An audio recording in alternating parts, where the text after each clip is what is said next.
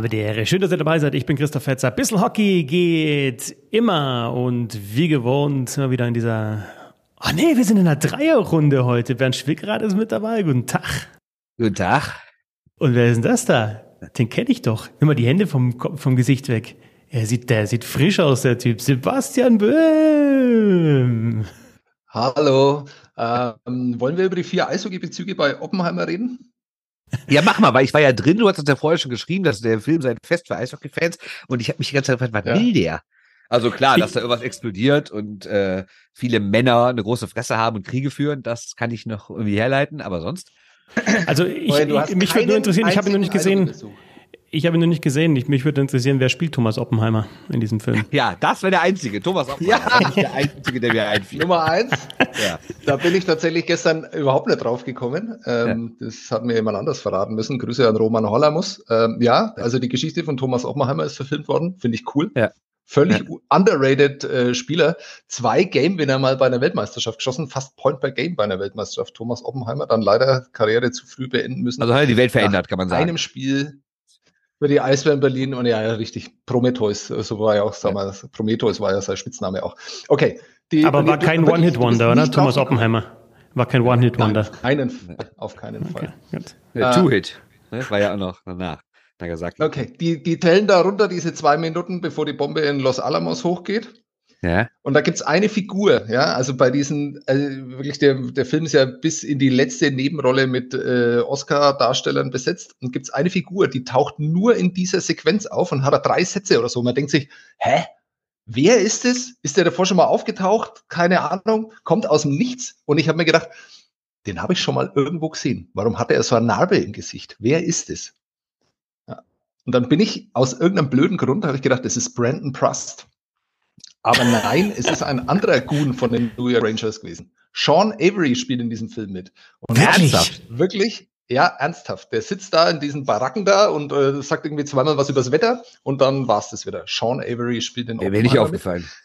Und fuchtelt irgendwie äh, einem sonst mit dem Schläger die ganze Zeit vorm Gesicht herum und stellt sich hin und fuchtelt genau. zum Schläger rum. Oder mit einer Waffe. Fuchtel, fuchtel, fuchtel. Genau. Der, der zweite Eishockey-Bezug ist ein bisschen äh, konstruiert, aber es gibt eine Figur, die gar nicht so unwichtig ist in dem Film, die heißt Hawkorn Chevalier, also auch natürlich ein Menschen, den es tatsächlich gegeben hat, Kommunist. Äh, ey, und Hawkorn Chevalier ist ja wohl der beste Second-Round-Pick-Name, den man sich überhaupt nur vorstellen kann.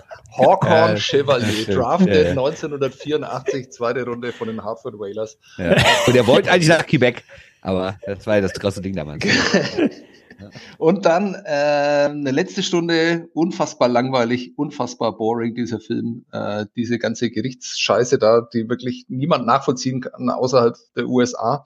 Ähm, ja, fand es auch ein bisschen wirklich, anstrengend. Also, ey, wirklich anstrengend, wo sich denkt, ja. bitte, ist gut jetzt. Weil aber ich muss zugeben, das mache ich sonst nie. Ich, ich, ganz kurz, das mache ich sonst nie, aber ich habe so auf die Uhr geguckt und gedacht, wie lange geht's denn jetzt noch? Und da habe ich gesagt, Alter, noch eine. Stunde. Boah. Ja, ging mir original genauso. Ähm, als der Film dann endlich vorbei war und großes äh, Aufatmen meinerseits und auch bei meinem Kumpel, mit dem ich das angeschaut, sagt hinter mir einer so, einer so ganz ergriffen, das ist der beste Film, den ich jemals gesehen habe. und ich so, ja, okay, war er erster Film so oder was? Gesehen, naja, ja. egal. Ähm, ja. und der Vorsitzende Richter, der da mit dabei ist, sieht original aus wie Brian Burke. In der Mitte weißhaarig, hätte auch original Brian Box sein können. Okay, Oppenheimer okay. durch, lass Nicht uns schlecht. über Eishockey reden. Hat der noch mal, also der, der Richter sitzt mit äh, so äh, abgelöster Krawatte und aufgeknüpftem Hemd sitzt er da wahrscheinlich, oder? Ja. Und, und weiße Haare, das ist Brian Burke. So, und die, ja. Ja. Dann äh, lass uns über Eishockey sprechen, also wirklich über Eishockey sprechen und nicht über Thomas Oppenheimer, sondern ähm, über ja, Patrick Reimer sprechen wir nicht mehr, ne? aber über das, was so in Nürnberg seitdem passiert ist oder passieren wird. Wir wollen ein bisschen auf die Eistiger schauen und dann natürlich wirklich One-Hit-Wonder, also nicht Thomas Oppenheimer, kein One-Hit-Wonder, aber so ein bisschen über One-Hit-Wonder im Eishockey sprechen. Wenn wir schon mal die Möglichkeit haben, so ein Roundtable zu machen und Sebastian sich die Ehre gibt, die große Ehre gibt, hier mit dabei zu sein, und natürlich auch mal so ein bisschen äh, übergeordnetes Thema, wo er seine Hawkhorn Chevaliers oder sonst was auspacken kann. Ähm, ja, Sebastian, äh, da ist ein Parkplatz leer, oder? Jetzt vor der Arena ähm, irgendwie ist mit, mit PR und 17 oder so im Autokennzeichen, der steht da nicht mehr. trotzdem noch Wehmut, oder? Auch wenn wir nicht über Patrick Reimer nicht nur sprechen wollen. Aber ich meine, wir sprechen natürlich über die Lücke, die er hinterlässt und äh, wer sie füllen kann.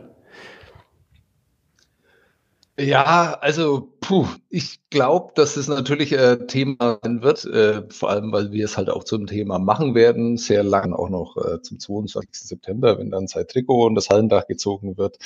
Ähm, aber ich weiß es gar nicht, ob es intern in der Mannschaft so ein großes Thema ist. Ähm, kann ich tatsächlich noch nicht beurteilen. Die Geschichte habe ich auch noch nicht gemacht. Die mache ich erst nach meinem Urlaub in, in drei Wochen. Da unterhalte ich mich mal mit Markus Weber und so, seinem boah, weiß ich nicht, ist das so offiziell? Ähm, seinem eventuellen Nachfolger als äh, Kapitän der, der Nürnberger Eistag. Das hast du letztes Jahr schon gesagt. Ähm, das hast du letzte Saison schon gesagt, oder? Dass der es wird.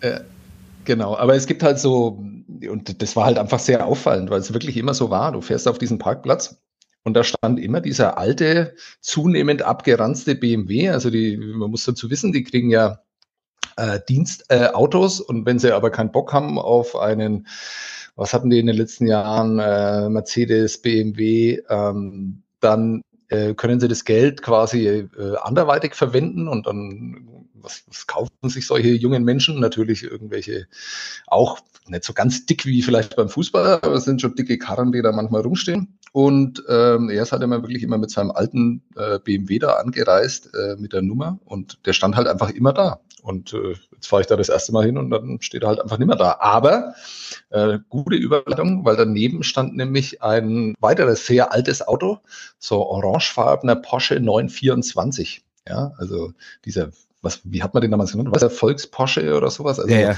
ja. Äh, nicht, nicht, ganz so äh, motorisiert wie ein 911er, auch nicht wie ein 944er, aber halt wirklich so, es war einfach halt einfach ein Porsche. Und äh, Berliner Kennzeichen. Wer ist es? Äh, man kann es an dem Kennzeichen dann auch noch, weil die Initialen CB dann auch noch mit dabei sind, Konstantin Braun. Und, ähm, Tine Braun. Ne? Äh, also was, was für ein äh, Übergang, was wäre das für ein Einstieg in einen, in einen 80-Teiler, den man da drüber schreiben könnte.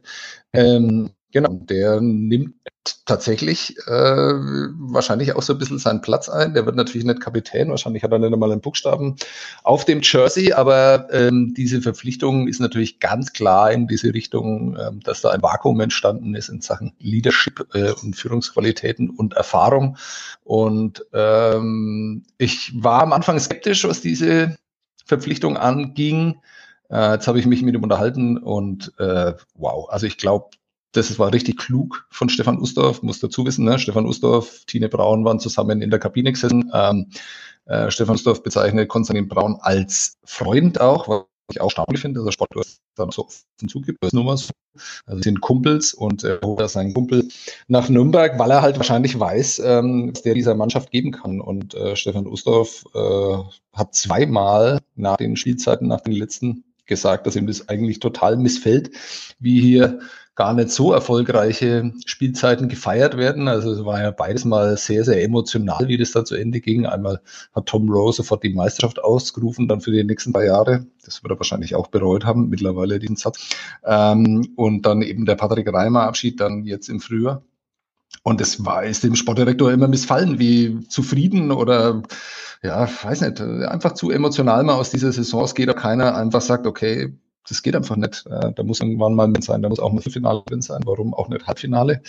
Die sind alle sehr ehrgeizig da und dann war es halt einfach vorbei, aber so wirklich keiner hat sich drüber geärgert und ähm, ich glaube, da hat er so ein bisschen darauf geachtet bei der Auswahl der Spieler, dass man da vielleicht Leute ähm, nach Nürnberg holt, die nicht nur freundlich sind, die nicht nur nett sind und die nicht nur gute Kumpels sind, sondern die dann halt auch mal sagen, okay, fuck, äh, vier Spiele in Folge verloren, was ist denn los? Ähm, vor allem um die jungen Spieler da so ein bisschen einzufangen, weil bei denen geht's ähm, offenbar zu sehr nach oben oder zu sehr nach unten. Also die sind so stimmungsabhängig und äh, um das Ganze ein bisschen zu leveln, ähm, glaube ich, ist äh, Konstantin Braun auch nach Nürnberg geholt worden. Okay, jetzt ja. hast du irgendwie 17 Themen in einem äh, Take angesprochen. Ähm, wir müssen das mal ein bisschen ordnen. Also ja, erstmal finde ich, weil ich nicht viel Zeit habe.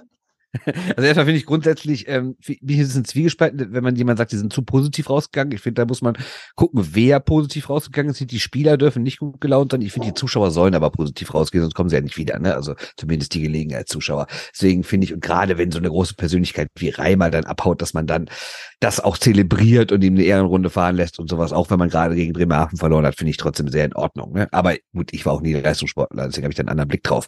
Ähm, aber grundsätzlich zum Thema Reimer weg, Mebus, den du auch immer als sehr wichtig für die Kabine bezeichnet das ist weg. Dann noch McLeod, Schofield, Wells, Sheehy, die natürlich jetzt alle nicht so lange da waren, aber zumindest auf dem Eis wichtige Rollen hatten. Und dann habe ich mir natürlich auch direkt gesagt, boah, da wird es ja mal ein ziemlicher Umbruch geben, so in der Kabine. Und also nicht nur auf dem Eis, sondern auch in der Kabine und habe immer gesagt, boah, wie will man das auffangen, wie will man das auffangen? Aber dann habe ich mir immer die Frage gestellt, ja, vielleicht ist das ja auch eine Chance. Also nicht, dass Patrick Reimer da ein Terrorregime gehabt hätte und alle unterdrückt hätte und jetzt, sind die, und jetzt jubeln die Leute, dass dieser böse schwarze Lord da weg ist. So meine ich das jetzt gar nicht. Aber trotzdem ist es ja auch für andere im Team eine Chance, so ein bisschen einen Schritt nach vorne aus dem Schatten zu machen, oder? Oder ist es ja, nur negativ, dass Reimer ähm, weg ist? Hm, ja, natürlich ist es nur negativ, wenn du so einen Spieler hast, ähm, der einen Club so geprägt hat über so lange Zeit. Gibt's ja in der DEL jetzt nicht äh, allzu häufig, ähm, der wirklich bei überall, bei jedem beliebt war. Und natürlich ist es nur negativ. Vor allem äh, hinterlässt er auch sportliche Lücke. Also der Mann hat ja mit 40 immer noch Leistungen gebracht. Äh, die halt äh, 20-Jährige, 25-Jährige in diesem Team wahrscheinlich nie ähm, erreichen werden. Ähm, und natürlich ist es erstmal nur negativ, aber so für das Gefüge einer Mannschaft, ähm, das war halt alles relativ klar. Ja? Also das war, war klar zementiert. Also die haben halt diesen einen Führungsspieler, der übrigens über sich selber gesagt hat, dass er ja auch nie der, der laute Anführer war, sondern der ist wirklich, es sind lauter so Phrasen, aber der Patrick Reimer ist äh, jemand, der immer durch, durch Vorbild äh, geführt hat und der auch kein, kein lauter äh, Kapitän war, aber der einfach für eine hervorragende Grundstimmung da gesorgt hat. Und ich glaube, das ist tatsächlich auch so was, wo man dann gesagt hat, okay, cool, dass sie sich hier alle wohlfühlen, cool, dass sie alle Spaß haben an ihrem Job, dass sie sich alle mögen aber nicht cool, dass sie auch äh, damit zufrieden sind und dann äh, immer noch lachend rausgehen, wenn sie dann äh, in den Playoffs verloren haben. Und ich glaube, das ist so, was man ein bisschen, bisschen ändern will. Das ähm, ist, glaube ich, von niemandem als Vorwurf an Patrick Reimer zu verstehen. Das ist natürlich völliger Quatsch, aber ähm, dass man das versucht, so ein bisschen als Chance zu sehen, dass da so alte Hierarchien dann irgendwie halt äh, sich einfach verändern, äh, das glaube ich ist, ist schon ein Thema. Und äh, Markus Weber ist ja auch einer der diesbezüglich ja äh, hervorragend ähm, dann da als Nachfolger passt, passt weil er ja, glaube ich, also wie viele Spiele sind es jetzt dann? Also 400, 500, irgendwie sowas für die, für die Ice Tigers. Boah, es ist peinlich. Ich glaube, er macht ähm, relativ zu Beginn der Saison seit 500 zu Spiel für die Ice Tigers. Ähm, also auch eine absolute Identifikationsfigur und der wird da reinwachsen und ähm, danach wird man halt sehen, wie sich das dann verändert. Also du hast sicher äh, Konstantin Braun, der einer der Führungsspieler werden wird. Äh, das ist völlig klar. Das sieht man auch jetzt schon. Also so wie der, das ist so, so ein Menschenmagnet. Ne? Also wenn der irgendwo wo rumsteht, dann kommen da andere dazu und sowas. Der ist witzig, der hat Humor, der scheißt sich auch nix. Also dem ist auch halt vieles einfach egal, was einem vielleicht als 22-Jähriger noch nicht egal ist. Also die meisten wissen ja um, um seine Geschichte, ähm, die er auch, auch mit sich trägt, über die er auch sehr offen redet. Also der Mann hat schon einiges erlebt. Ähm, Meisterschaften, wirklich äh, persönliche äh, Tragödien und Abstürze und äh, hat sich immer wieder hochgekämpft. Und ähm, wenn man sieht, was er da in Bietigheim, wie viel Eiszeit hatte der, wie, viel, wie lange dauert er Eishockey gespielt? 60 Minuten und er war irgendwie 58 auf dem Eis gestanden äh, in Bietigheim. Und ähm, das wird sich komplett ändern. Natürlich wird er wird er keine 25 Minuten mehr kommen. Da aber das wird ihm ja wahrscheinlich in seinem Alter auch noch gut tun. Und wenn der dann 18 Minuten auf dem Eis steht, wird er sportlich äh, den Ice Tigers noch was bringen, aber halt vor allem auch äh, abseits davon. Jetzt rede ich schon wieder über Konstantin Braun. Ich war einfach wirklich, ihr kennt alle diese kurzen Interviews, die man da so, so führt ähm, zu Beginn der Saison und äh, wie oft sind die wirklich naja, also das liegt nicht nur an den Spielern selber, das liegt auch an einem selber. Findet da irgendwie nicht so den richtigen Zugang und so und weiß dann schon immer, was die Antworten und so versucht dann irgendwie eine Frage zu stellen, die ein bisschen anders ist, die geht dann schief und dann ist man nach zehn Minuten froh, wenn das Interview wieder vorbei ist, also um es mal ganz ehrlich zu formulieren. Äh, aber das war halt mit Konstantin Braun komplett anders. Also das ist wirklich einer, der auf alles einsteigt, äh, humortechnisch und der selber Geschichten erzählt und so. Also glaube ich, ist wirklich eine, eine gute Verpflichtung da. Und ja, mal sehen. Ähm, ich glaube, äh, also es ist total albern, aber ich glaube, dass in so Sachen äh, Führungskultur oder Kultur in der Mannschaft muss man sich um die Ice Tigers diese Saison keine Sorgen machen. Da gibt es sicherlich andere Punkte, die man da ansprechen kann. Okay, bevor der Herr Fetzer jetzt reingeht, äh, ergänze ich kurz deine zwei Zahlen, die du haben wolltest. Äh, Herr Weber hat 498 Spiele für die Tigers, macht also am gleichen, am großen Reimer-Tag sein 500. Und, nee, Quatsch, davor Nee, am Sonntag. 501. Ja, ja 501. Mhm. genau. Und Konstantin Braun hat letzte Saison 24, 35 im Schnitt gespielt. Ja, klasse. Und du hast recht, ein Eishockey-Spiel dauert immer noch 60 Minuten, auch wenn du schon länger nicht mehr im Roundtable ja, okay. warst. Also daran hat sich nichts geändert. Danke, ne? genau, ja. Danke dass du das auch mal nachliefert hast. Roundtable, äh, Bernd, Sebastian, Christoph, äh, Eishockeyspiel 60 Minuten sind so die, die zwei Wahrheiten des Eishockeys, würde ja. ich jetzt mal sagen. Und das alle andere muss man halt darum bauen. Ne? Äh, apropos äh, drum bauen. Also jetzt haben wir natürlich den Konstantin Braun neu in der Verteidigung, ähm, viel, viel Erfahrung und was wir gesehen haben jetzt auch in Bietigheim, dass eben die, die Leistung da auch noch passt, auch wenn der Mann ja auch schon 35 ist, ne? also natürlich auch nicht mehr der, der Jüngste. Ja, was hat denn Gustav sonst so darum gebaut? Also wir haben natürlich äh, dort die in der Verteidigung Ludwig Büström, den du, glaube ich, schon bei der Verpflichtung sehr, sehr interessant äh, fandest. Sebastian übrigens aus Öwig, aus Önsköldsvik. Jetzt werde ich wieder 100 Zuschriften bekommen, ja. dass ich nicht richtig Schwedisch kann, aber ich sage es wieder, ich bin kein, ich bin kein Schwede. die selber keinen englischen Namen richtig aussprechen können. Die drehen völlig durch, wenn man einen schwedischen Namen falsch ausspricht. Örnsköldsvik, also natürlich eine, eine sensationelle Stadt mit äh, aktuell Viktor Hetman, der da herkommt, mit dem äh, Peter Forsberg, der daherkam, mit den ähm, Sedin-Zwillingen, die daherkommen, mit Magdalena Forsberg-Berlin, der, der äh, Biathletin, die aus diesem Ort kommt, und eben Ludwig Büström jetzt neu bei den Nürnberg Ice Tigers und natürlich, ja, im Sturm Patrick Reimer, was Leadership anbelangt, aber Bernd hat ja auch schon ein paar Namen genannt von Spielern, die gegangen sind. Äh, der, der deutsche Kern jetzt mit, mit abgesehen von Reimer ist relativ gut erhalten geblieben, äh, Sebastian, aber wie, wie sieht sportlich so vor der neuen Saison aus bei den Ice Tigers? Boah, jetzt muss man aufpassen, ihr müsst mich bremsen, dass das jetzt 20 Minuten dauert und wir dann die schönen anderen Programmpunkte nicht auch noch machen können. Also Ludwig Biström ist eine Verpflichtung, ähm, der übrigens in seiner Heimatstadt tatsächlich mit Viktor Hetmann im Sommer immer mal wieder trainiert hat. Gibt es schöne Fotos auch. Ähm, ob er mit Magdalena Forsberg trainiert hat, weiß ich nicht. Ähm, muss ich ihn mal fragen. Auch mit dem habe ich geredet unfassbar netter Mensch. Äh, unfassbar netter Mensch. Einer, der, also woran merkt man das? Ne? Freundlich sind die eigentlich alle. Also da gibt es jetzt keinen, der dann irgendwie sagt, der dann vermittelt, dass man jetzt, dass er überhaupt keinen Bock da drauf hat.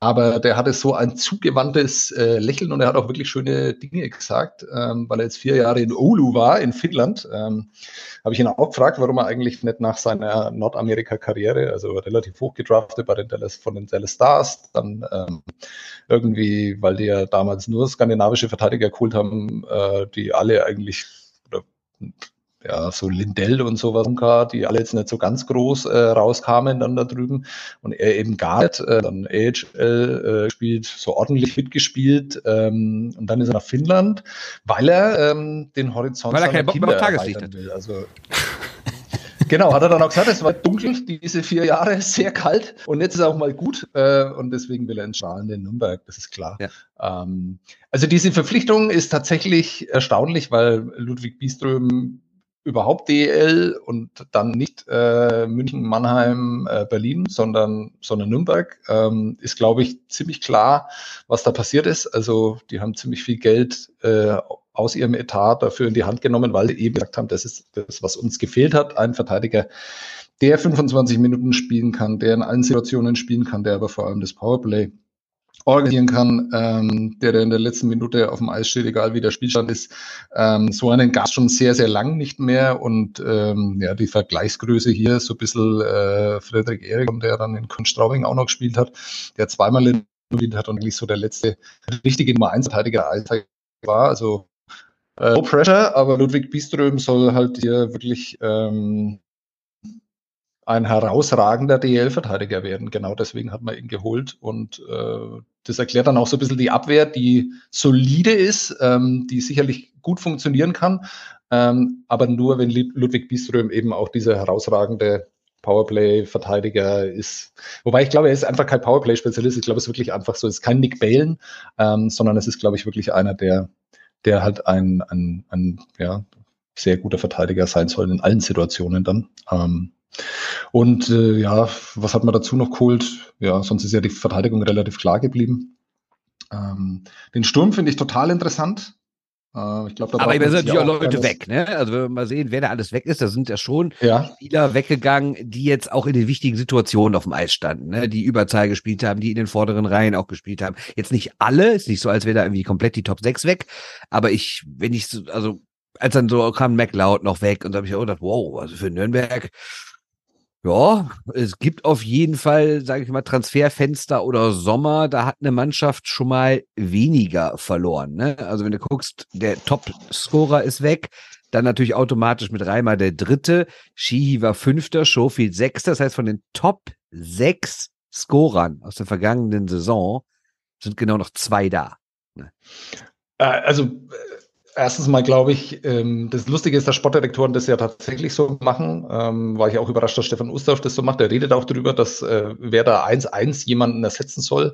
Ähm, ich glaube, dass das eigentlich totaler Quatsch ist, weil so eine Dynamik entsteht ja irgendwie anders. Ne? Gibt's ja auch dann. Ja, aber es geht ja um Planstellen im Kader. Der wird ja auch sagen, dass richtig, genau, so. richtig. Aber diese Planstelle heißt ja nicht 25 Tore, sondern die heißt ja dann äh, Center, äh, der soll mit dem zusammenspielen genau. und das sind ja die Gedanken, die sie sich dann machen und ähm, die hat er sich ja auch gemacht und äh, also selten, dass ich das erlebt habe, dass irgendwie eine eine Aufstellung eigentlich so klar ist wie, wie in dieser Saison. Also Fox, Stoer, äh, Usdorf werden wahrscheinlich zusammen äh, spielen. Schmölz wird mit Cole Mayer spielen, äh, Neuzugang ähm, aus dem aus der Organisation der Winnipeg Jets, der aber nie bei den Winnipeg Jets gespielt hat. Äh, Habe ich noch nie gehört. Hast du noch nie gehört? Was? Ich habe nie gehört, dass jemand Jets? lange bei den Winnipeg Jets im Farm Ja, es ist sehr interessant, weil äh, er diesen Spieler schon lang beobachtet hat. Warum? Weil er halt immer wieder Gawanke beobachtet hat, damals noch äh, eher für die Eisbären, nicht so sehr für die Ice Tigers. Und da ist er ihm immer auffallend. Kantiger Mittelstürmer, äh, völlig anderer Spieler als Gregor McLeod, ähm, aber vielleicht auch mit Qualitäten, die Gregor McLeod nicht hatte. Ähm, ansonsten ist es ja, also rein offensiv ist McLeod einer der herausragenden DEL-Spieler von dem, was er kann. Ähm, und natürlich ist es ein großer Verlust, äh, nur muss man halt dann sehen, was man dann da bekommt. Vor zwei Jahren kannte niemand Gregor McLeod, also wirklich absolut niemand. Und wenn man auf seine äh, bis bis dahin die Vita äh, geschaut hat, ähm, dann war das auch nicht beeindruckend. Ne? Also das ist einfach die Entwicklung, die er da gemacht hat. Und man hat in Nürnberg mittlerweile großes Zutrauen in, äh, in Stefan Ustorf und dessen Arbeit. Fleischer wird dann in der Reihe spielen. Dann hat man eine vierte Reihe, die keine vierte Reihe ist. Also wer die letztes Jahr hat spielen sehen mit Hede, Leonhard, Lobach, alle noch jung, die werden sich alle weiterentwickeln. Kann natürlich auch sein, dass so, so als Sophomore-Slump dann irgendwie kommt, aber das ist eine Mannschaft, äh, Reihe, die du immer aufs Eis schicken kannst. Ähm, genau, aber da wollte dann, ich, die Frage habe ich mir auch ja. nicht aufgeschrieben. Von wem erwartest du denn den größten Sprung von diesen ganzen jungen Leuten? Weil es sind ja schon einige, ne? Also Nürnberg hatte war ja vergangene Saison die Mannschaft mit der meisten Eiszeit für U23-Spieler und das kann man loben, tun wir ja auch. Ich finde das ja auch gut. Aber mhm. es ist, ist ja kein Selbstzweck, ne? Also man will ja, klar, einerseits muss man die U23-Regel einhalten, sonst würden es viele auch gar nicht machen. Aber man erhofft sich ja von diesem Mehr an Einsatzzeit natürlich auch eine Entwicklung. Was glaubst du, wer von denen letztes Jahr die größte Entwicklung gemacht hat und dieses Jahr die größte Entwicklung macht? Also das ist ja in Nürnberg, die werden gelobt dafür, die werden gelobt auch für die, für die Performance auf dem Eis. Ähm, es kam aber gar nicht so viel dabei rum. Ne? War auch irgendwann ein relativ großes Thema. Ne? Also so richtiger äh, Scorer war da ja nicht dabei. Fleischer hat sogar äh, wesentlich weniger Tore geschossen als in dem Jahr davor. Äh, hat dann trotzdem immer wieder Nationalmannschaftseinladungen bekommen und sowas. Aber ich glaube, Leonhard Lobach, Hede wird trotzdem einfach eine Reihe sein, die aufgrund, ähm, also die wird ihnen immer was bringen, ne? weil die immer arbeiten. Es ist die Frage, wie effizient die dann werden. Und äh, ich glaube schon, dass das mit der Erfahrung dann dazukommt. Aber ich glaube, um die Reihe muss man sich keine Sorgen machen. Also wenn die dann mit 20 Punkten alle rausgehen, dann mag das für sie persönliche Enttäuschung sein und auch so, wenn man so von außen drauf schaut. Ähm, aber die wird trotzdem funktionieren, ähm, halt in anderen Situationen. Die wird defensiv ihre Aufgaben übernehmen, eine wichtige Reihe sein. Ich glaube, dass tatsächlich Fleischer, ähm, man hört, dass er im Sommer, was hört man nicht alles im Sommer, ne? dass er an seinem, an seinem Schuss gearbeitet hat. Ähm, der war nämlich letztes Jahr extrem schwach. Ähm, auch ein toller Spieler, schnell, spielintelligent, aber da kam halt auch wenig rum. Der steht natürlich unter Beobachtung. Und dann einer, der hier in Nürnberg vielleicht äh, immer einen besonderen Druck hat, weil er halt irgendwie als 15-Jähriger stand dann in der Zeitung, der arme Kerl, äh, dass der Mann NHL-Potenzial hat. Ähm, wir wissen, dass er alle nicht, äh, wir wissen alle, dass er nicht gedraftet wurde ähm, und dass er auch nicht mal in die Nähe eines Drafts dann irgendwie kam und äh, seine Entwicklung halt dann doch nicht so ganz nach oben ging. Aber ich habe Roman Kechter gesehen. Der sieht das erste Mal aus wie ein junger, erwachsener Mann, der richtig durchtrainiert ist und austrainiert ist. Ähm, es sind natürlich alles, es, es ist Anfang August, äh, kein Mensch äh, kann dazu was sagen, aber er sieht anders aus als in den Jahren davor. Ähm, das ist schon mal positiv, aber der wird natürlich unter Druck sein, weil der wird neben Evan Barrett und äh, Charlie Gerard höchstwahrscheinlich spielen müssen. Und da hat er sehr, sehr gute Möglichkeiten. Evan Barrett äh, relativ hoch gedraftet, äh, U18 Weltmeister mit den USA, kommt aus dem, aus dem National Program, war da immer Scorer, äh, hat absolut spektakuläre äh, Tore geschossen, hat auch so in Michigan, kann man mal, ähm, mal googeln. Ähm, hochinteressanter Mann, der es da drüben eigentlich überhaupt nicht geschafft hat, der jetzt in der ECHL äh, dann äh, produziert hat, das erste Mal so richtig. Und äh, also rein von seinem Potenzial absolut äh, ordentlicher ähm, DL-Mittelstürmer. Und ja, wird man dann sehen müssen. Also ich finde, die, der, der Sturm ist tatsächlich überhaupt kein Problem, glaube ich, weil das sind vier Reihen, die alle relativ gleichmäßig besetzt sind. Ähm, das haben auch nicht alle DL-Clubs. Ähm, also ich, wie gesagt, der Sturm, das große Problem bei den Ice und jetzt können wir es dann auch beenden, weil ich glaube, äh, das hat jetzt schon sehr lange gedauert. Ähm, kein Problem, aber die Position, um die es einfach gehen wird, wenn Niklas Treutle zu seiner Form zurückfindet von vor drei Jahren äh, und Leon Hungeregger ein, ähm, ein guter DEL-Backup äh, sein wird, ähm, dann werden die Ice Tigers keine Probleme damit haben, in die Playoffs zu kommen. Ähm, dann ist vielleicht sogar drin, dass man, je nachdem, wenn man keine Verletzungen hat, wenn alles gut läuft, dann kann man sicher unter die ersten sechs kommen, weil ich bin, bin wirklich von dem Potenzial für die Hauptrunde. Ernsthaft? Äh, Top sechs? Ja, Absolut, ja, naja, du weißt doch, wie es läuft. Du hast irgendwie einen, einen, einen Lauf, irgendwie andere Mannschaften haben den nicht und sowas und plötzlich schnupperst du da dran. Aber Grundvoraussetzung ist, dass äh, Niklas Treutle ein guter bis sehr guter DL-Torhüter ist. Und das muss man ganz ehrlich sagen, das war er zuletzt nicht. Ähm, und wenn er, wenn er so äh, spielt wie die letzten zwei Jahre, dann glaube ich, dass die Ice Tigers natürlich auch Probleme bekommen werden, unter die ersten zehn zu kommen. Ja, also das ist auch das, was ich mir aufgeschrieben habe. Was wird mit Treutler? Ich meine, die letzten drei Jahre 3,44, 3,20, 3,17 die Gegentore und äh, Fangquoten teilweise unter 90, teilweise knapp an der 90er Grenze. Ja. Das reicht nicht, ne? Also zumindest ja. nicht als erster Torwart, ne? So ist es, genau. Hm. Das ist die, also das ist die entscheidende Position. Ähm, bei allem anderen, das ist, ja, der, der eine wird äh, mehr zeigen, als man ihm zugetraut hat, der andere vielleicht ein bisschen weniger, aber ich glaube, das ist alles solide. Und dann kommt es einfach immer ein bisschen drauf an, wie man sich da so durch die Saison bewegt. Ähm, aber die Tor der Situation wird alles ändern. Ich glaube, dass diese Mannschaft eine gute Punkterunde Mannschaft ist. Ich glaube nicht an ihr Playoff-Potenzial, weil dazu fehlt es eindeutig an Härte, da fehlt es eindeutig an Körperlichkeit. Das war die letzten zwei Jahre schon ein Problem. Und ähm, das hat man nicht gelöst. Ähm, aber darüber kann man sich ja dann unterhalten, wenn es dann März wird und sie dann tatsächlich dabei sind oder auch nicht. Und im Vergleich zur vergangenen Saison müssen wir schon sagen, dass da, also klar, war dann am Ende vielleicht Welsh oder sehr wahrscheinlich nicht der Nummer 1 Verteidiger, den die Ice Tigers eben ähm, seit Eriksson gesucht haben und jetzt in Büström deiner Meinung nach gefunden haben, aber er war halt auch verletzt und äh, Ryan Stower war nach Superstart auch verletzt. Also kommt natürlich immer mit dazu, Verletzungspech äh, nie gut, aber das waren halt dann schon in Sturm und Verteidigung zwei wichtige Spieler, die da einfach gefehlt haben und ich hatte so einen Eindruck, es hat dann auch ein bisschen gedauert, bis sich dann zum Beispiel Hayden Shaw auch an die äh, Hayden Shaw dann auch an die neue Rolle gewöhnt hat und dann eben andere da eingesprungen sind. Ähm, ich fand ganz interessant, dass du auch noch, weil ich habe vom letztes Jahr Saisonbeginn noch in Erinnerung, dass Stoer da zwischen Hede und Lobach gespielt hat und das auch ganz gut funktioniert hat. Und wir haben ja öfter mal darüber gesprochen, dass es sich dann doch Richtung Top 6 ähm, ähm, Importe plus Reimer und Schmölz und eben Bottom 6 ähm, entwickelt hat bei den Ice Tigers.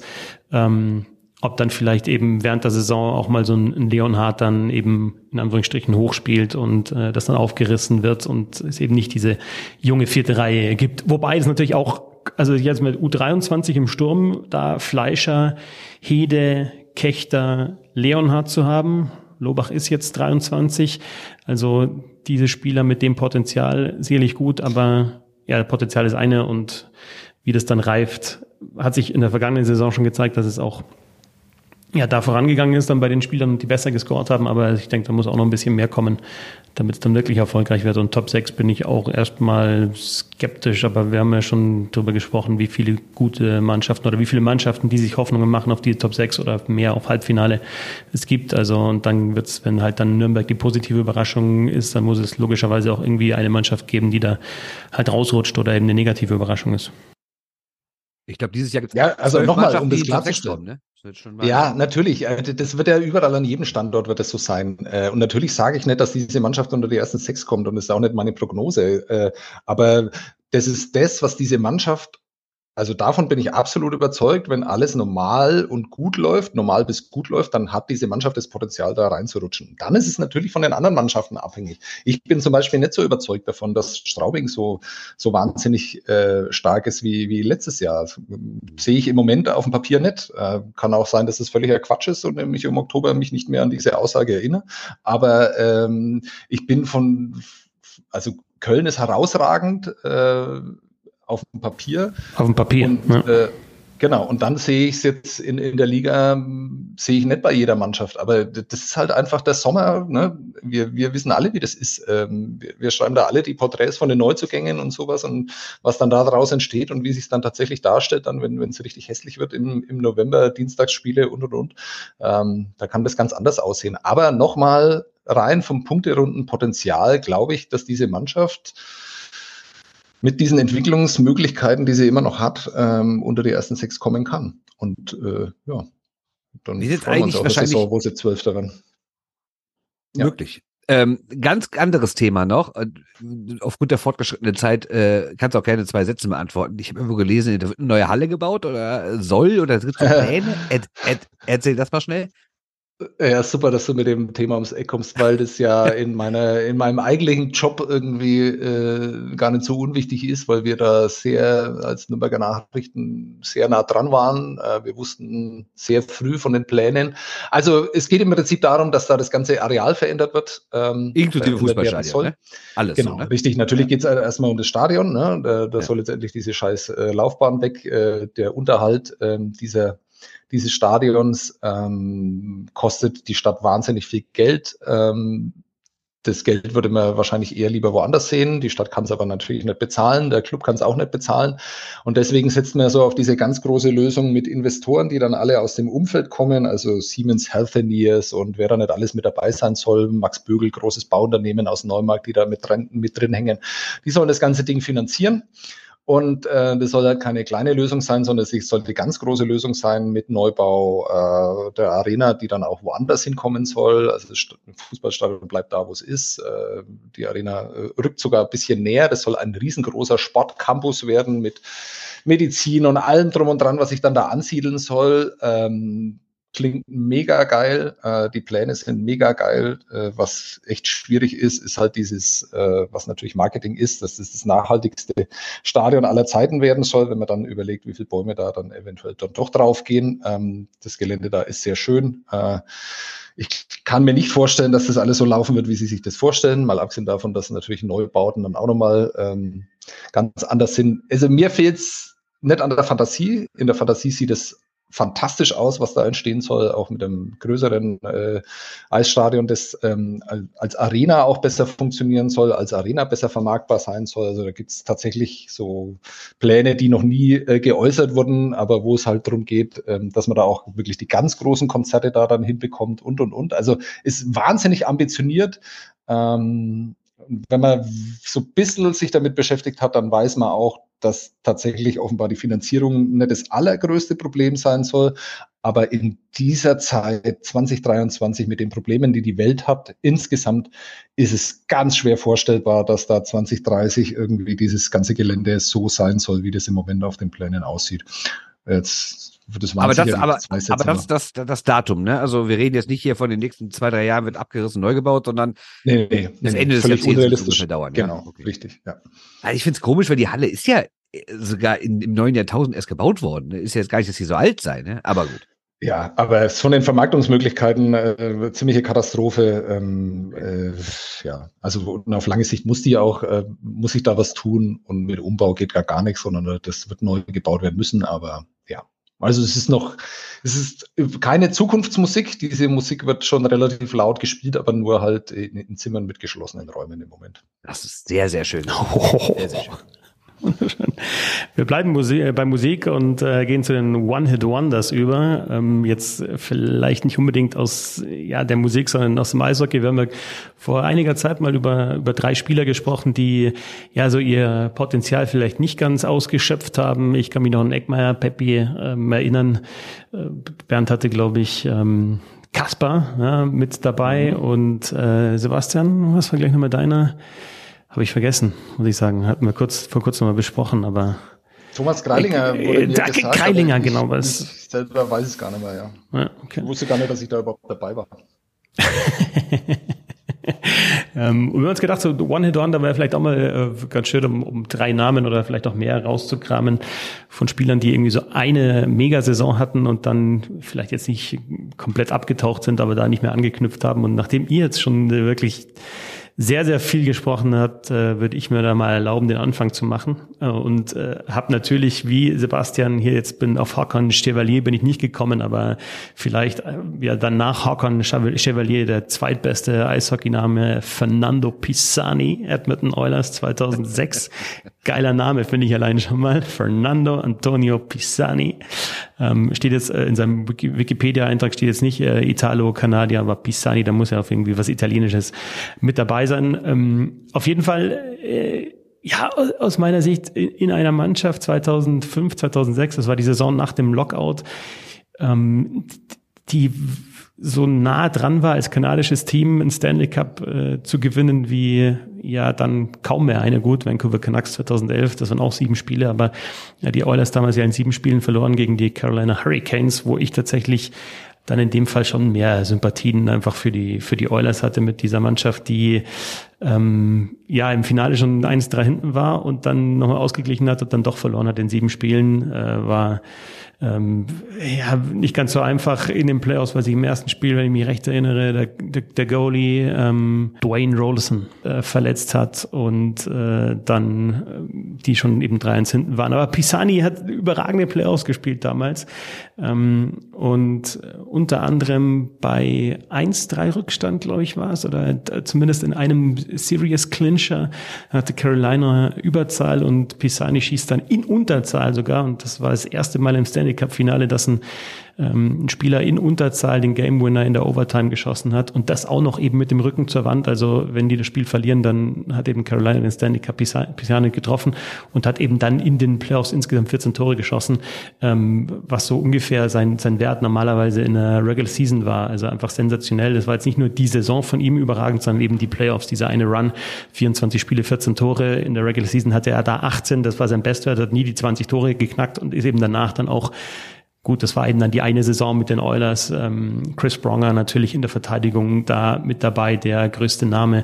Äh, die Mannschaft dann ziemlich auseinandergebrochen in den nächsten Jahren dann nicht mehr so erfolgreich gewesen und nicht mehr so weit gekommen. Was sind so die anderen großen Namen gewesen? Alish Hemski finde ich auch sensationell. Ähm, äh, Tscheche im Sturm. Ähm, weil es auch so im Sturm finde ich jetzt Horkov, Stoll, Smith, ähm, neben Pisani vielleicht da so die, die, die bekannteren Namen, aber jetzt auch keine absoluten Superstars eben der Star äh, Chris Pronger in der Verteidigung und ein ähm, Fernando Pisani, äh, der eben äh, richtig gerockt hat. Übrigens auch interessant in dieser Mannschaft, Jussi Markkanen war äh, im, äh, im, im Staff damit dabei, im, im, also bei, den, bei den Torhütern, hat ähm, sogar in der Hauptrunde die, die meisten Spiele gemacht mit 37, der Vater von Juhu Markan, der vor ein paar Jahren bei den Eisbären Berlin war. Also Fernando Pisani für mich so ein One-Hit-Wonder und irgendwie auch diese Mannschaft der Oilers. Ich meine, das war so eine Zeit, wo ich noch fast jedes Playoff-Spiel gesehen habe, dann auch live in der Nacht, äh, zumindest auf jeden Fall dann ab äh, Conference-Finale und Stanley Cup-Finale. Ähm, jedes Spiel komplett, äh, ja, so Verrückte noch dabei, wie Ruffy Torres, der dann erstmal irgendwie äh, im ersten Wechsel drei, vier Hits gefahren hat und alles zerstört hat und erstmal die, die, die, die Fans eben dann hinter der Mannschaft versammelt hat. Ähm, ja, äh, schöne Erinnerung finde ich auch, ähm, weil ja diese Oilers damals irgendwie ja mich schon auch gepackt haben, so die Jahre eben um diesen Run ins Stanley Cup Finale. Mein One-Hit Wonder, Fernando Pisani.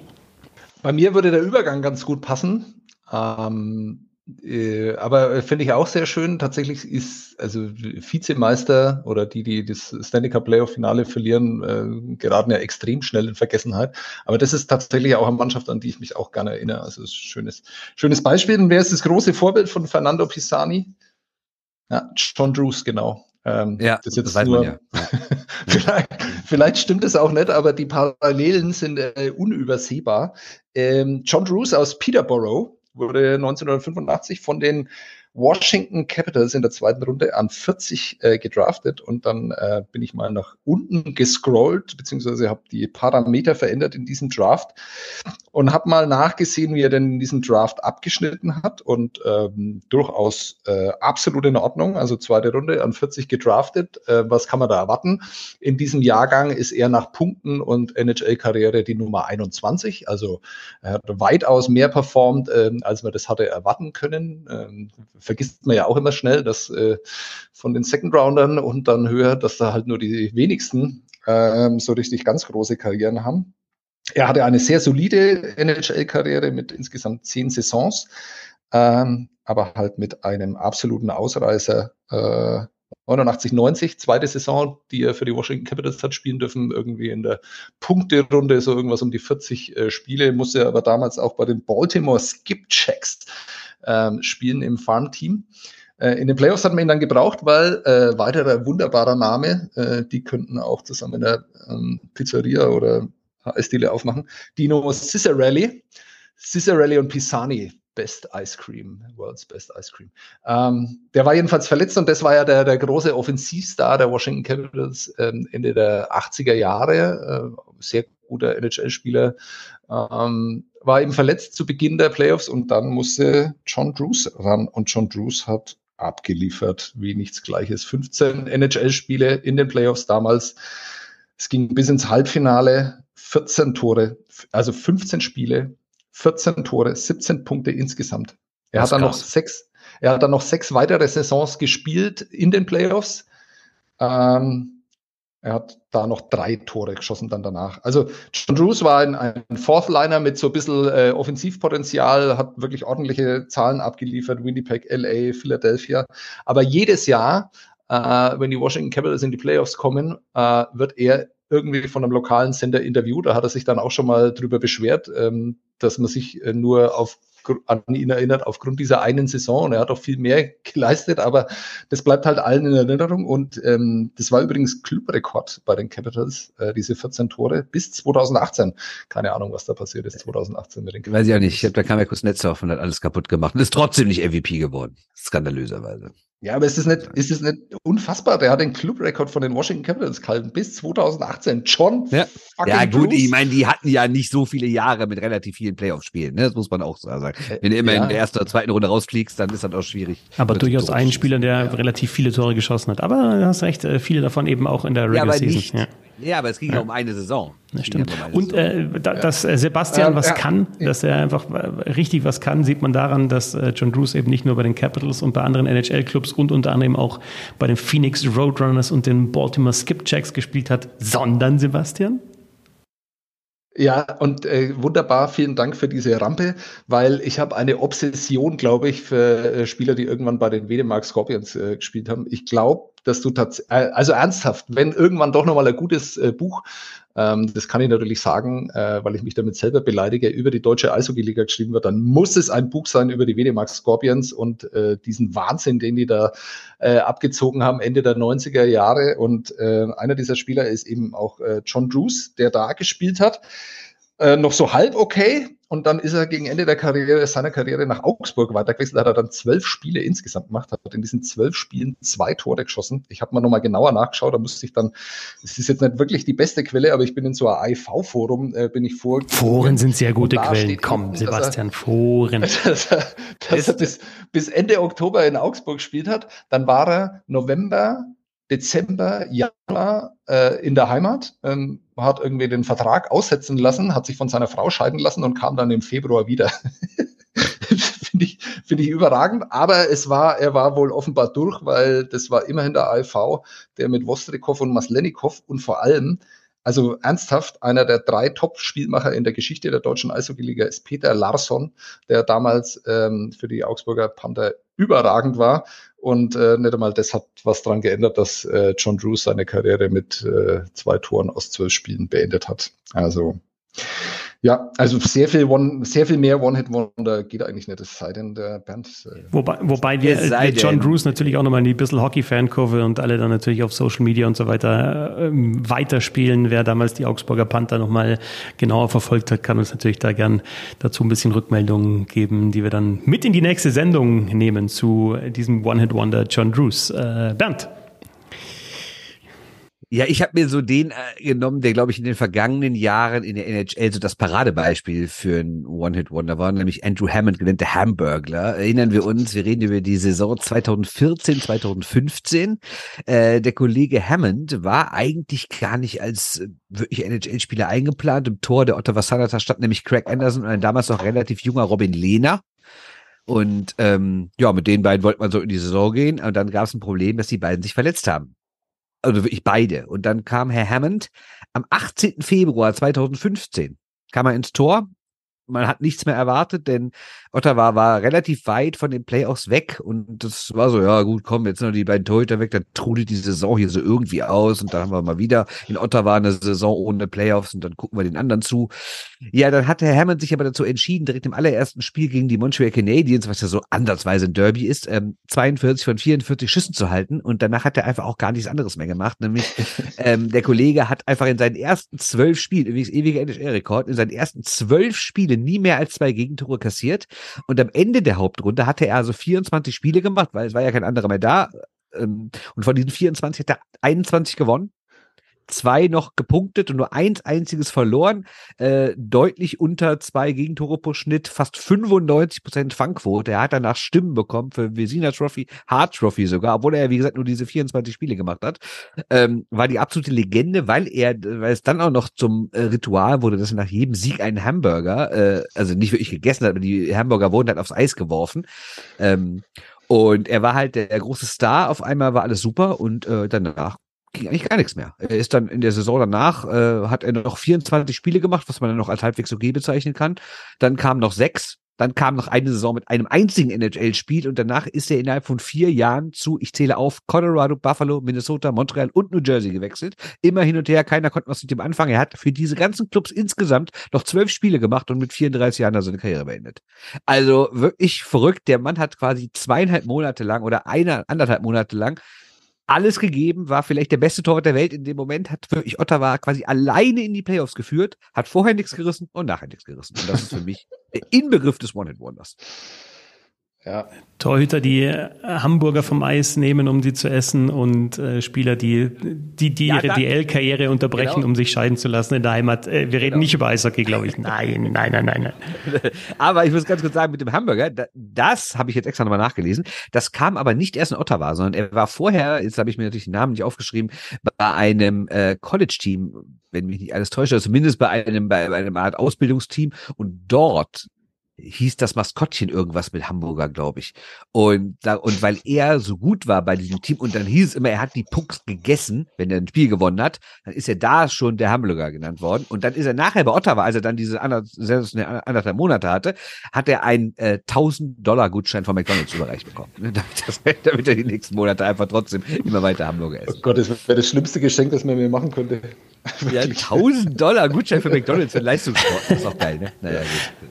Aber ich habe da noch, äh, ich weiß nicht, ob wir noch weit, ich muss noch einen Namen zumindest erwähnen, Jim Carrey, auch krass, auch Washington, hat 96 die Visina Trophy gewonnen, ist im Jahr danach von Kölzig verdrängt worden und dann kam er gar nicht mehr auf die Beine und hat auch relativ schnell die Karriere beendet. Also auch, das finde ich auch krass, weil ja, Hammond war jetzt auch natürlich eine Geschichte, aber das war jetzt auch eine Geschichte über anderthalb Monate oder so, ne? Aber Carey war halt wirklich zwei Jahre lang richtig gut und ein Jahr überragend und dann war auch ganz schnell beendet. Und wenn ich mir noch einen Deutschen reinschmeißen darf, kleine Diskussion zwischen euch, will ich nämlich anregen. Ist Christoph Gavlik so einer? Ich habe mir nämlich mal geguckt, in der Saison 9, 10 für Frankfurt, 20 Tore, 28 Vorlagen und danach nie mehr über 12 und sogar elf Saisons nicht mal mehr zweistellig getroffen. Es hat natürlich das entscheidende Tor zur Meisterschaft gemacht, weil er in den Playoffs dann nochmal gut war mit Ingolstadt. Aber er war natürlich nie mehr ein Spieler, der auch nur andersweise in Punkt pro Spiel rankommt und sowas macht wie 20 Tore. Also eine überragende Saison und sonst alles so, ja, ja, es ist ein bisschen schade, dass wir nur NHL-Spieler haben. Deswegen war das jetzt schön, dass du den noch erwähnt hast. Ähm, da hätte man sich noch ein bisschen reinfuchsen können. In der NHL gibt es natürlich auch ganz viele, die dann halt einfach mal das Glück hatten, mal neben Wayne Gretzky zu spielen oder halt irgendwie ja. sowas. Da gibt es dann auch noch ein paar. Äh, in Pittsburgh gibt es da ganze Mannschaften, die äh, von Mario Lemieux äh, profitiert haben, so Rob Brown und sowas. Äh, mein Runner-up, ähm, um die Gavlik-Diskussion einfach komplett äh, Keime zu abzubringen, äh, weil ich da keinen Take dazu habe. Äh, aber trotzdem, ich finde es schön, dass ein DL-Spieler auch noch erwähnt wird. Mein Runner-up war Gary Lehman. Warum? Weil er natürlich auch bei den Hannover Scorpions dann irgendwann gespielt hat und äh, weil man mit dem bei Pack Doku so richtig angeben kann, weil der Typ nämlich einfach mal 54 Tore für die Toronto Maple Leafs äh, geschossen hat, zu einem Zeitpunkt, wo in dieser äh, stolzen Franchise das ähm, noch gar nicht so viele geschafft haben, nämlich davor nur einer. Ähm, Gary Lehman, auch geiles One-Hit-Wonder, kann man auch nochmal die Karriere so ein bisschen nachverfolgen. Was ist mit William Carlson? Erinnert ihr euch das allererste Vegas-Jahr? Der Typ macht 43 Tore und danach aber nie wieder auf ja, 25. Kommt auch immer und Allerdings hat er jetzt elf in, 12, in 22 Playoff-Spielen geschossen und äh, nicht ganz un unentscheidend dafür, dass sie Meister geworden sind. Aber wenn wir überlegen, was Carlson galt ja vorher als nicht so ein Dollarmann, sonst hätten sie die wahrscheinlich gar nicht bekommen. Da macht er 43 Tore, kriegt einen dicken Vertrag und dann kommt nichts. Also nichts. Und wer auch immer genannt wird, sind wir jetzt auch weg von der von der DL natürlich, aber Jimmy Carson, der im, im August 88 ähm, Teil äh, des, des Gretzky Trades war. Also das war wirklich dann, ja. also heißt auch immer the other guy in dem in Gretzky äh, Trade genau. und eben ja. damals glaube ich der erste Teenager neben äh, Wayne Gretzky war, der 50 Tore geschossen hat, also der erste neben Gretzky, äh, 37 Tore in seiner Rookie-Saison und dann genau in seiner zweiten Saison 55 Tore. Ähm, äh, Rekord für einen, für einen ähm, Spieler aus den USA bis dahin und eben als Teenager die 50 Tore geknackt und dann, wenn man sich die Statistiken anschaut, eben, also gut, hat dann für die Oilers 49 geschossen und dann schauen wir die 20, 30 eben. geknackt, aber äh, eben die Frage ist immer, was erwartest du eben nach so einem brutalen Start in die NHL oder eben nach so einer brutalen Saison und äh, was kommt dann raus? Insofern, also auch bei Gavlik, dann kannst du auch mal sagen, ja gut, andere Rollen und was halt auch eine Rolle spielt, ist eben, wie, wie auch Sebastian gesagt hat, ähm, Partner in der Reihe. Also Jonathan Chichu gilt ja auch als, als One-Hit-Wonder, weil er halt neben ja. Äh, einer brutalen Thornton-Saison halt einfach alles reingehauen hat, was mit Thornton äh, aufgelegt hat und dann danach halt äh, nicht mehr so zumindest. In, also wenn du halt mal irgendwie 50 Tore knackst, äh, wirst du halt dann daran gemessen. ja, aber ich finde trotzdem auch so, Carsten ist was anderes, weil ich finde, wenn du mehrere Saisons mit irgendwie 40, 50, 30 Tore, das kann man immer noch sagen, okay, du bist nie wieder an diese überragende eine Saison und vielleicht nicht an die Erwartung herangekommen, weil die überragende Saison schon so früh kam. Aber es ist trotzdem was anderes, finde ich, wenn du über Jahre dann viele Tore schießt. Aber Hammond zum Beispiel, der hat halt zwei Monate gehabt und danach war es vorbei. Ne? Und das finde ich ist dann schon eher One-Hit-One. Auch da natürlich gerne ähm, bei Twitter, sonst wo in der Bissel Hockey-Fankurve, eure One-Hit-Wonders, äh, was sind so die Namen, die euch hängen geblieben sind? Vielleicht auch aus DL-Zeiten. Dann haben wir da für die nächste Sendung nochmal so ein paar, die wir aufgreifen können. Ähm, Sebastian, danke, dass du mal wieder hier im Roundtable mit dabei warst. Ein bisschen mehr über die Ice Tigers und über Konstantin Braun hättest du schon erzählen können, finde ich. Also musst dich nicht zurückhalten, wenn du hier bist. Überhaupt nicht. Ja, ja? Also bist hier keiner wird. Meister werden die. Meister. Die werden Meister. Meister. DG Halbfinale Ice Tigers Meister. Alles klar. Das wird die anderen auch freuen. Ne? Ja, dann noch mit München, München, Mannheim noch ein Halbfinale, Berlin gegen Köln, ich glaube Straubing, Wolfsburg auch noch, haben genau. wir einfach sechs so. Halbfinals dieses Jahr. Das ist auch nicht schlecht. Eigentlich bräuchtest du sieben. Ja, dann wären alle dabei. Dann wären alle dabei. Ja, aber ich weiß nicht, ob Augsburg auch ins Halbfinale kommt. das sind die einzigen, die es nicht schaffen.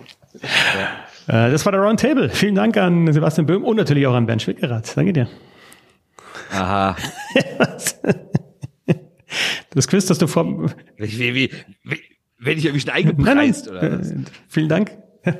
Grüße nach hier, äh, sonst was. Ja, auch, ja, ja, auch vielen Dank, Herr Fettsack. Danke fürs Zuhören. Bis zum nächsten Mal. Ciao. Ja, ja, tschüss. Tschüss.